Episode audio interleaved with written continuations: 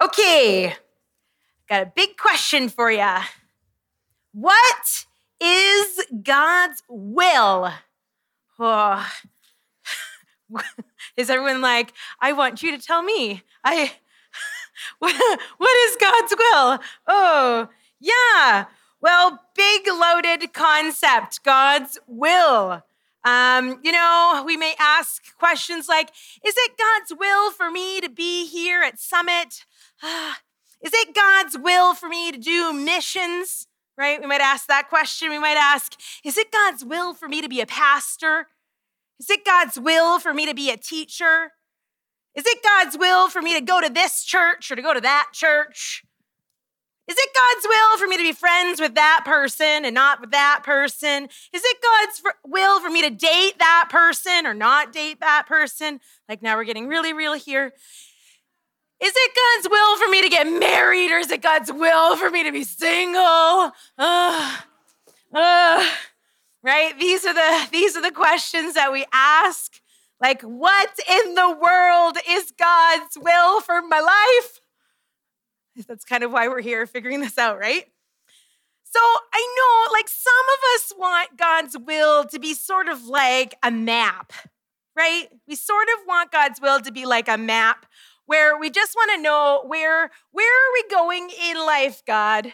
Like, where are, where are you taking me, right? Like, what am I supposed to do in life? And we might sort of approach that thinking from this place of saying, like, if we're really gung ho, like maybe we're in September, right? We're in September mode and we're thinking, oh, God, just give me the itinerary of my life and I will go your way. And you're like, and we're super gung ho, right? Like, we're like that. And maybe if we're like, you know, this week or last week, you're like, oh, God, just give me your itinerary and I'll go your way. Like it's almost like this burden to take on God's will. And it's a bit of like, you know, where where are we going, right? We think of God's will as a bit of a destination. Uh, and then, if we don't think of it like a map or a destination, sometimes we think of God's will as a to do list, right? We think about, like, what are the tasks that I need to accomplish to be in God's will, right? What's my checklist? Anybody here checklist people? You're a checklist person? I love a checklist. I really like a highlighter list. Not a check. I like a highlighter. It's just how I roll. I just like that. There's something satisfying about it. So, anyways, we like our, our to-do lists, our checklists, where we say, like, check, I have read my Bible today. Yes, I have prayed today highlighter. I finished the SBC 30. Stroke that off the list, right? Woo! Yeah, I fasted for the first time. Check, right? Like we have these checklists and we feel so accomplished and kind of holy. And we're like, man, I am doing God's will. Check. But um, God's will isn't a checklist. Oh! Raiden is in the house. Oh, God's will isn't something measurable like a checklist, as we will soon find out. Uh, so, our text that we've been going through in our Mimic and Model series talks a bit about God's will, but we do need a little bit of context. And my like wire is strange. Here we go. So let's get into, let's get our whole text to get our heads in the right spot so that we can then talk about God's will. So it'll be up on the screen. Here it is. Okay, let's read it through. Now we ask you, brothers and sisters, to acknowledge those who work hard among you, who care for you in the Lord, and who admonish you. Hold them in, high, in the highest regard in love because of their work. Live in peace with each other. And we urge you, brothers and sisters, warn those who are idle and disruptive, encourage the disheartened, help the weak, be patient with everyone. Make sure that nobody pays back wrong for wrong, but always strive to do what is good for each other and for everyone else. Rejoice always, pray continually, give thanks in all circumstances, for this is the will of God for your life. Oh, this is the will for you in Jesus Christ. Christ Jesus. You know, fumble for emphasis. Do not quench it's a joke. Fum- do not quench the spirit. Do not treat prophecies with contempt, but test them all. Hold on to what is good. Reject every kind of evil. May God Himself, the God of peace, sanctify you through and through. May your whole spirit, soul, and body be kept blameless at the coming of our Lord Jesus Christ. The one who calls you is faithful, and He will do it. Brothers and sisters, pray for us. Greet all God's people with a holy kiss.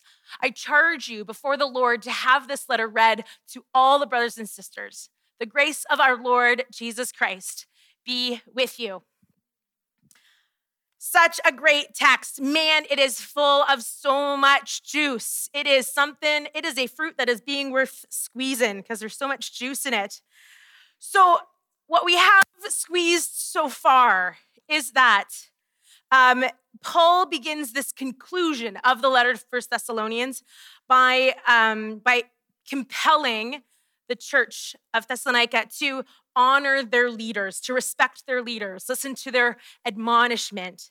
But then he affirms, right, from we learned this last week, he affirms that, well, everybody is a leader, right? Everybody has this pastoral responsibility to each other. And he offers up things that one would do to, um, to, to live out that responsibility to each other. And so he talks about, you know, warn the idle, encourage the disheartened, help the weak, right? So then what he does is he does another shift. So we are like, we're like zigging, zagging through this text. And he zigs again and he shifts from these specific directives that we looked at last week about being diligent and disciplined. And then he lands with this loaded statement of a spiritual encouragement. And he says, and our text today is rejoice always. Pray continually and give thanks in all circumstances, for this is God's will for you in Christ Jesus. That's God's will for you and for me. To pray continually, rejoice always, and to give thanks. It's not a destination, it's not a profession, it's not a relationship, it's not a system or a structure. It's not even particular tasks that Paul himself have outlined that just a couple of verses before.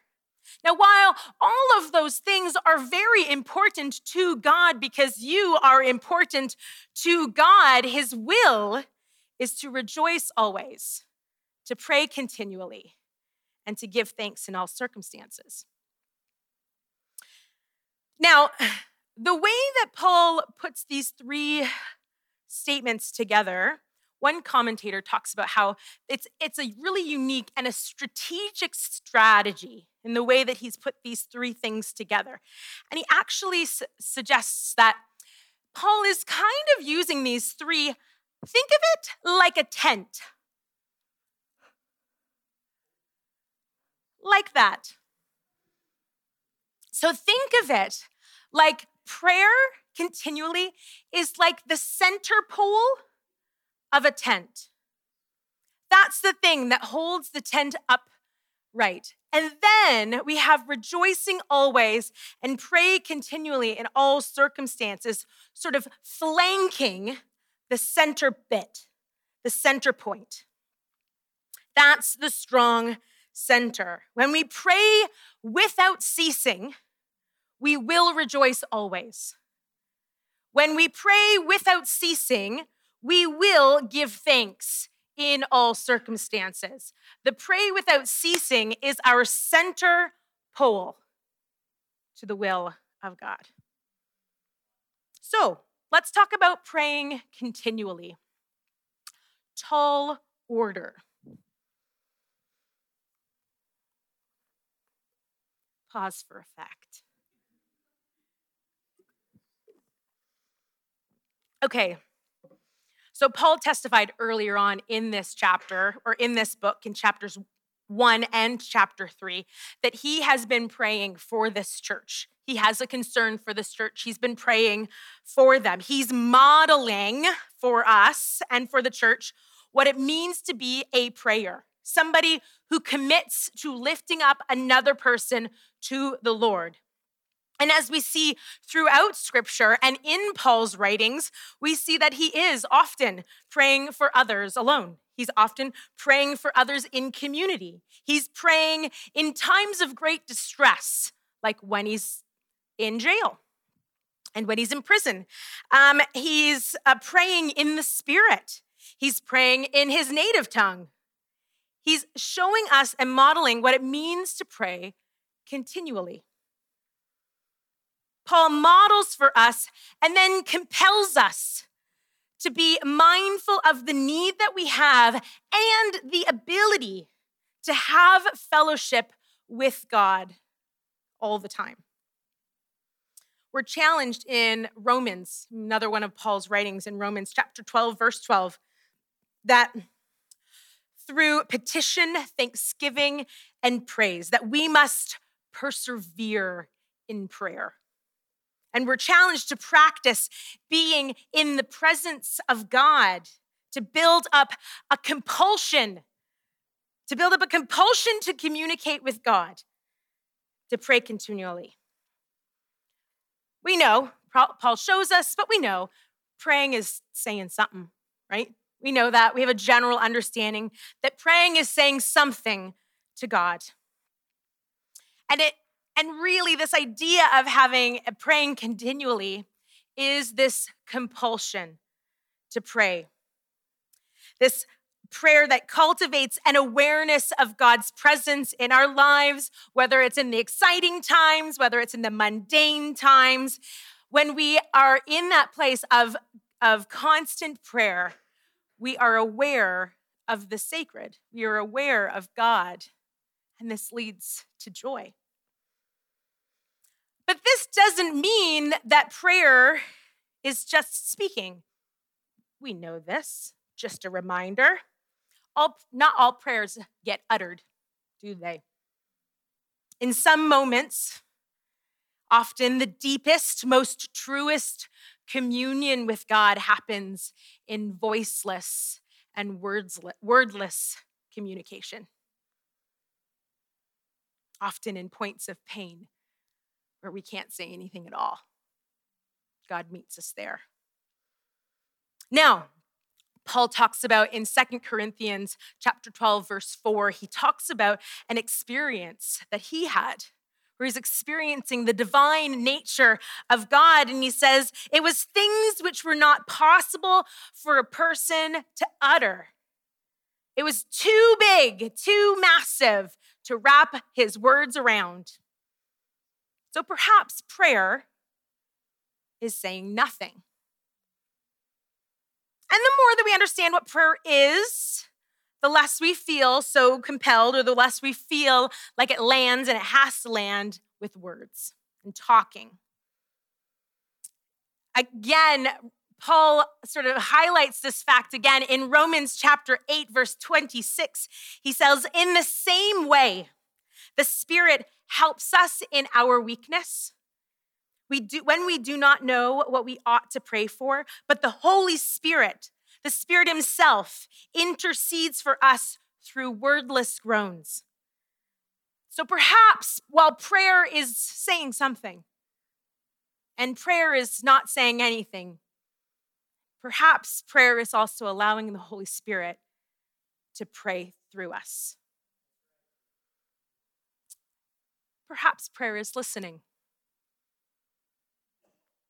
So there's this American journalist whose name is Dan Rather, and he was interviewing Mother Teresa.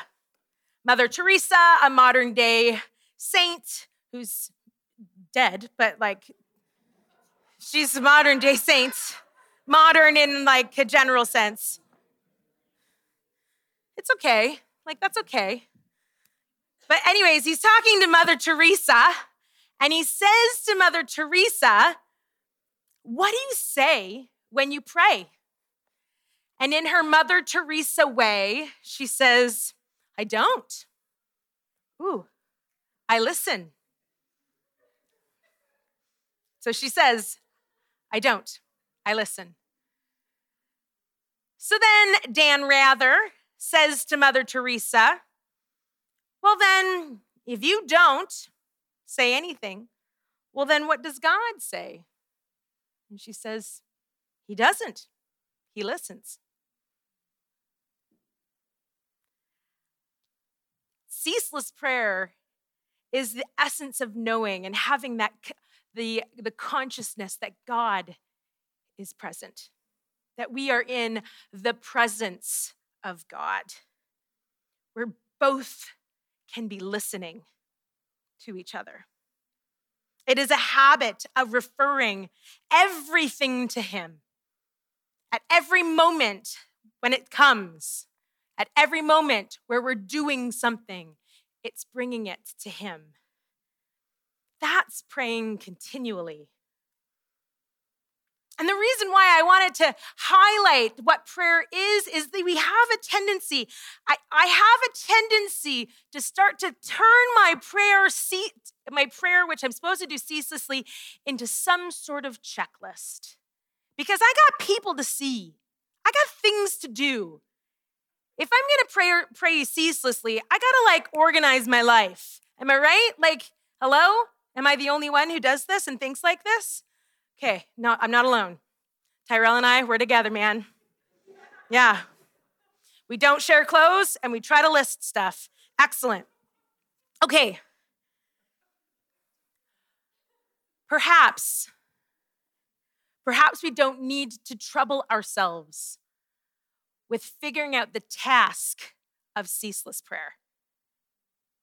Perhaps we don't have to task this one. Perhaps we can allow in the duties of our lives, in the rhythms of our lives, when things go up and when things go down, we could say something or we could say nothing. We could listen, and so could God. We could allow the Holy Spirit to pray through us. God has given us many, many ways of praying so that we don't make it into a checklist or a destination. When we pray as our center pole of our tent, it changes the way that we look at life. It changes when we are in ceaseless prayer with the Lord, acknowledging his presence in our lives, when we are practicing to be in the presence of God, working on building a compulsion in ourselves. Because, newsflash, compulsion doesn't just come easy, it's a choice. But when we choose to when we choose to take that time to say something or not to listen to let the holy spirit speak into us that changes the way we look at life it brings joy into our life so we're challenged be joyful always, rejoice always. Now, this does seem like a high expectation in our lives, right? I'm sure that we all have our things going on in our lives that we're like, but, right? Well, so does the audience. They are currently being persecuted. Okay, that's their situation. And yet, Paul still says to them, be rejoice always. He's speaking from a place of Jesus' teachings. See, Jesus taught in Matthew chapter 5 to his disciples and those who were listening on the Sermon on the Mount. He says, Blessed are those who are persecuted because of, my, because of righteousness, for theirs is the kingdom of heaven. Blessed are those when people insult you, who persecute you, and falsely say all kinds of evil against you because of me. Rejoice and be glad because great is your reward in heaven. For in the, na- for in the same way they persecuted the prophets who were, who were before you. This is Jesus compelling us, lived out by the apostles. We see it in Acts chapter 5 after the disciples they had been beaten by the sanhedrin and then they leave the sanhedrin and then they says they rejoiced after being beaten because they counted it worthy of suffering disgrace for the name of jesus christ. In acts 16 it talks about how paul and silas were praying songs and, or praying and, and singing hymns while in prison joyful in the New Testament, we see letter after letter after letter after letter after letter that talks about being joyful in suffering. And it's not that these people haven't suffered. Now, in scripture, it gives three particular reasons why they should have joy. The first one is purpose. They had a sense of worth and privilege, which comes because of their suffering, because it's in the sake of Jesus' name. Their suffering had purpose. And so, because they were suffering, they could find joy. Secondly, they had perspective. Maintaining an eternal perspective, an eternal look at what's before them, not getting caught up in the temporary of life. They were so focused on the kingdom of God. That gave them perspective, gave them their joy. Lastly, power. Joy is one of the fruit of the Spirit. It is the function of the Holy Spirit to empower Christians to rejoice. A natural, a natural result a supernatural result of having the Holy Spirit fill our lives is joy.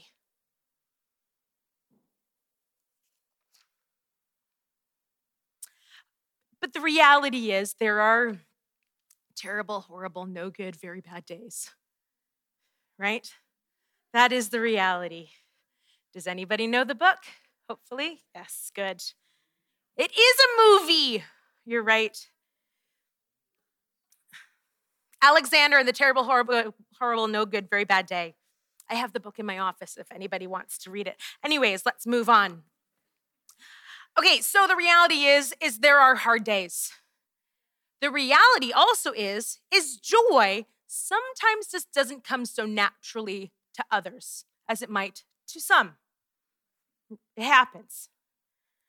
However, the command here to rejoice always is not addressed to people who don't know suffering.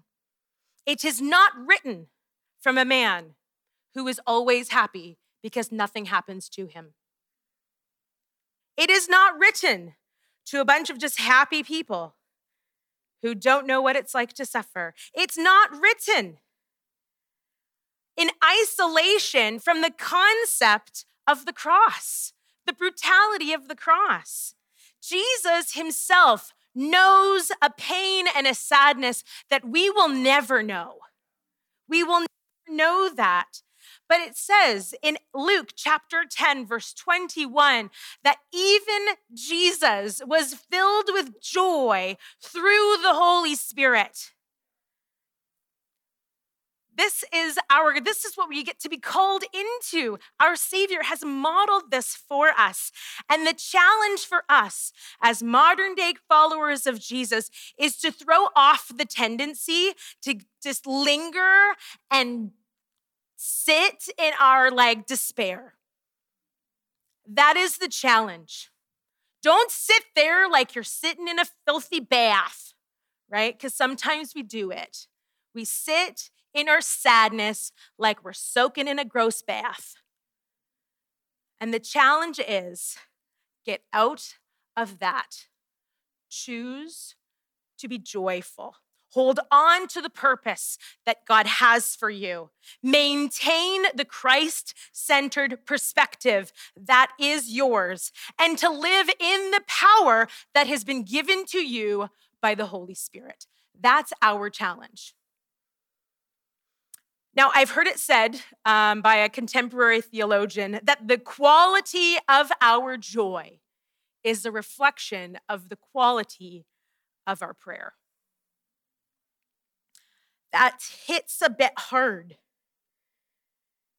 And if that's the case, we do have to look at are we praying ceaselessly? If my desire is to be joyful, then I need to go back to prayer. So, now we can attempt, we can attempt to try to curate a life that uh, has nothing in it that doesn't spark joy right? Like we can choose, we can try to create a pleasant life for ourselves. We can try to say, I'm not going to hang out with that person because they make me feel uncomfortable, right? And I'm not going to go to that church because they don't sing the songs that I like. Or I'm not going to do that thing because, well, that just doesn't give me joy right? We can try to curate this life and avoid the things that are difficult, and that will work for a little while. It will, right? We will avoid the discomforts of life if we work hard enough.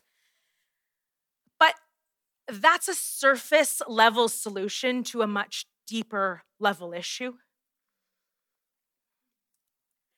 And eventually, we're going to have to go and deal with that level, lower level or deeper level issue. Because, quite frankly, it isn't God's will for us to just live in bliss, like unavoiding or avoiding anything that makes us feel uncomfortable or sad or mad. Right? Our ability to rejoice in the midst of those things is God's will for our lives. So we can't curate a life devoid of stress and suffering. Richard Foster, who is sort of the grandpappy of spiritual disciplines, he he writes and he says that to curate joy, so to actually create joy in our life, is a constant choosing. It's a chosen way of living and thinking. It is saying to your soul what we sang tonight Come on, my soul. Don't get shy on me. That's what this is. That's what rejoicing always looks like. So, rejoicing always is a prayerful, inspired choice that we make day after day after day. And then he says, Give thanks in all things. Before I move on, is anybody cold? Okay.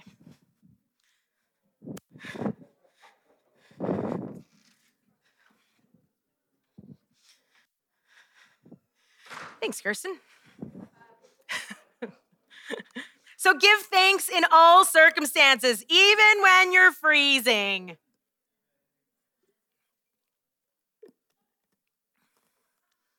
Okay, so Paul practices this because we're talking about mimicking and modeling, right? So what does Paul show us?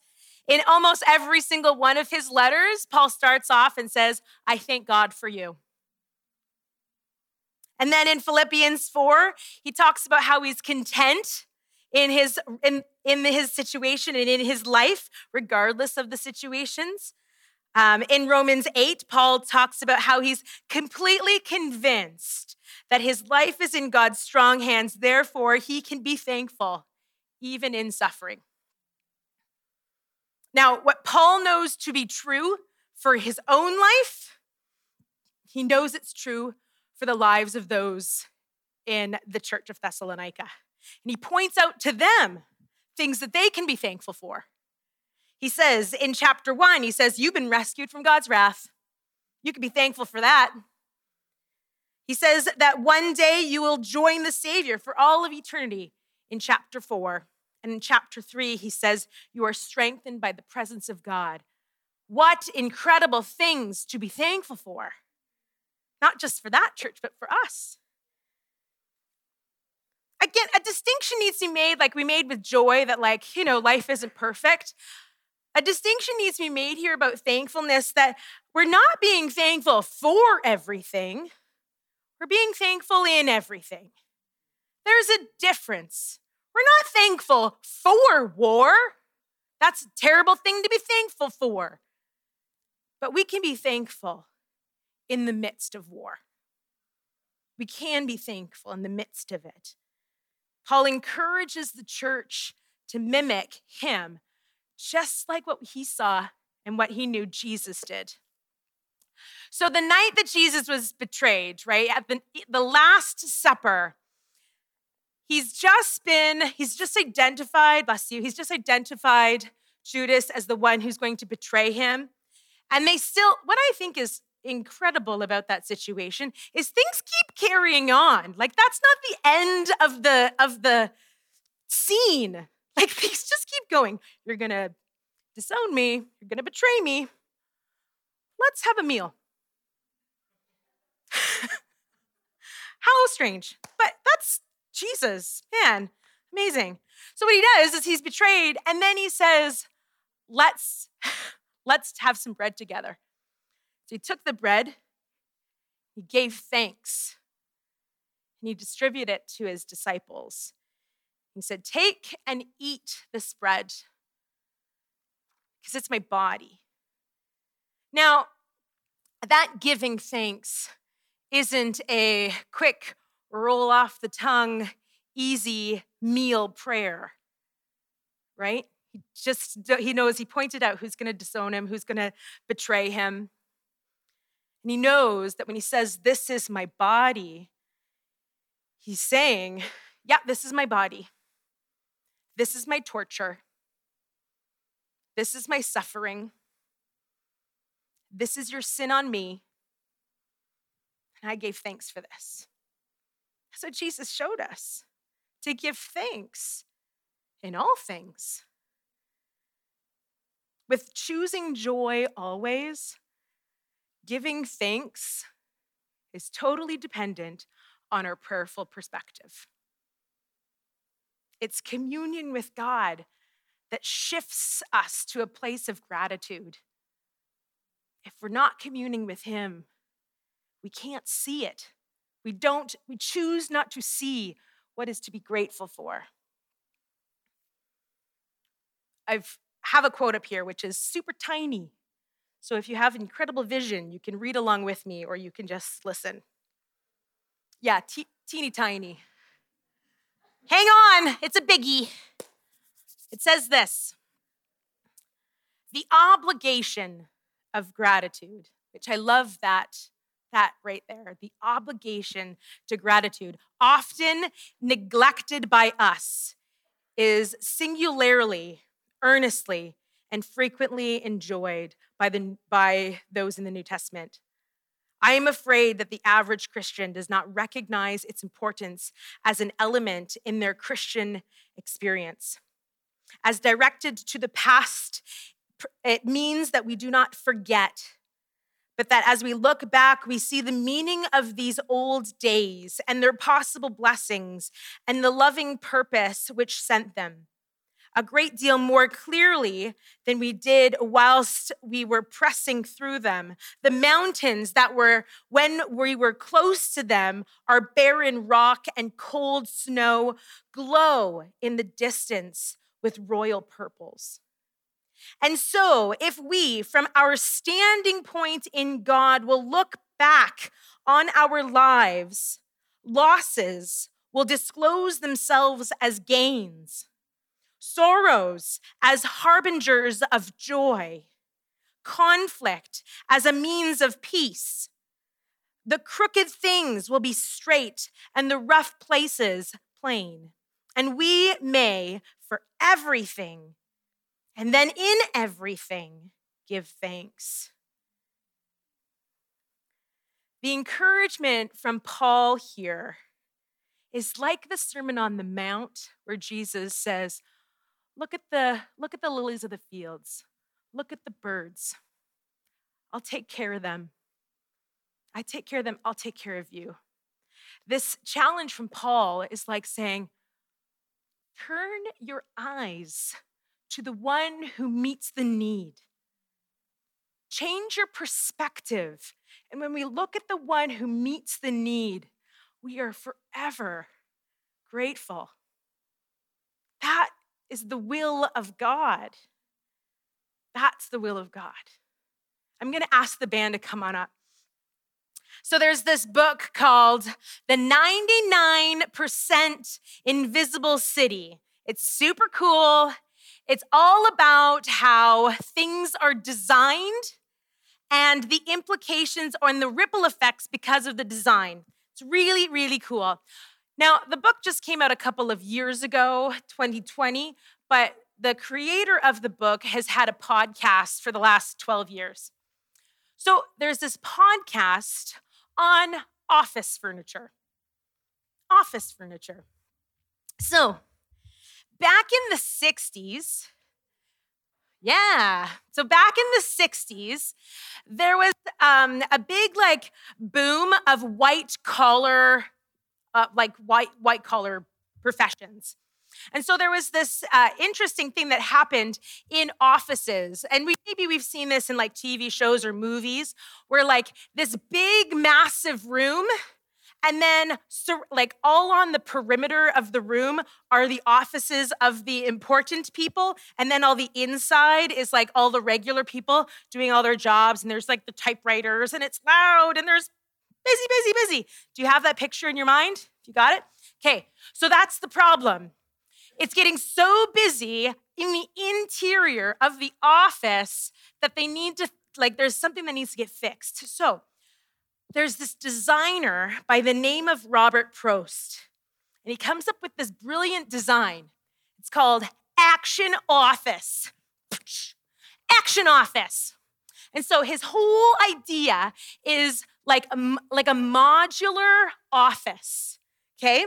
So he's he's planned for like a standing desk and a movable file system, little spots to have like a little ca- like sort of like cafe seating for like mini conferences. There's like over these created like soundproofing spaces for conversations on the phone. And, it's, and he's designed it so that it's modular and things can shift and move to, um, to address the needs of the company. He had two specific like things that couldn't and shouldn't happen with his design. The first was they were never, these partitions were never meant to be static. They were always supposed to be movable. The second thing was they had like some of them had like walls like like a partition wall you know that's like sort of like a sound barrier maybe like this high they were never meant to be put together at a 90 degree ever so he, there were some really specific design things. It was never supposed to be like that. It was always meant to be like this like hexagonal maybe shape. It was to be fluid. Well, the powers that be didn't like the idea of the individuality or the creativity of Action Office. So, what they did was they took the components of Action Office and they moved them to 90 degrees and they made them static. And that is how cubicles came about. Cubicles were never, ever meant to be like that. Ever. In fact, Propst was horrified, horrified that his invention, which was intended to actually liberate the American office worker, was used to fence them in. How does this all relate? Okay, Paul's instructions here for leadership is rejoice always, pray continually, give thanks in all circumstances. This is God's will. Concepts and commands, these concepts and commands were meant to liberate us they were meant to bring freedom to us. Pray, pray continually. It's not just for this time, You don't just have to do it this way, it's not just these people. Pray continually, rejoice always. Experience the freedom of what it means to actually be joyful always. Be thankful always. To experience the goodness of God all the time so that you would be in gratitude always. This was always meant to liberate the church and to liberate us. And yet, we must be careful because we have a tendency to take the things that God does to liberate us and make it fixed. We make it fixed. So don't, like, just my, this is my warning. This is my pastoral heart. Let's not, let's not go home. Let's not go to our rooms and start figuring out, okay, I'm supposed to pray all the time. Now, when am I gonna pray? I'm gonna pray all the time. I'm just gonna put like an earbud in my ear so that it looks like I'm talking with somebody, but I'm gonna be praying all the time, right? Like that's that's fixed mindset. That's fixed mindset. That's not the liberty. That's not the liberation that Paul is suggesting that God is giving us. So so I have a few sort of directives, what I'd love for us to sort of do tonight. One, I'd love for us just to sit in gratitude, to worship our God who has been incredibly faithful in our lives, who has brought you through to this day. I'd love to sit in gratitude. I'd also want to encourage you to spend some time in prayer today. You know, sometimes prayer is hard and we feel like we can't get our heads around what prayer is. Can I encourage you, if that's you, don't sing. Don't sing. Take some time. Put your own words into play. Or don't say anything at all. Just listen. Take some time to pray. Give, give the prayer thing a shot. Because and let's let's feather up a little bit what this prayer could be in our lives.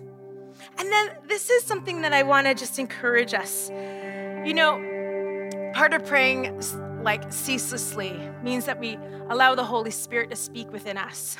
There are some of you who have experienced the baptism of the Holy Spirit this year, and you're like, I'm not actually sure like what I should do with this now. Practice. Take some time, pray in the Spirit tonight. And for those of you who are like, I'd still really like to be baptized in the Holy Spirit, experience the baptism of the Holy Spirit, can I encourage you?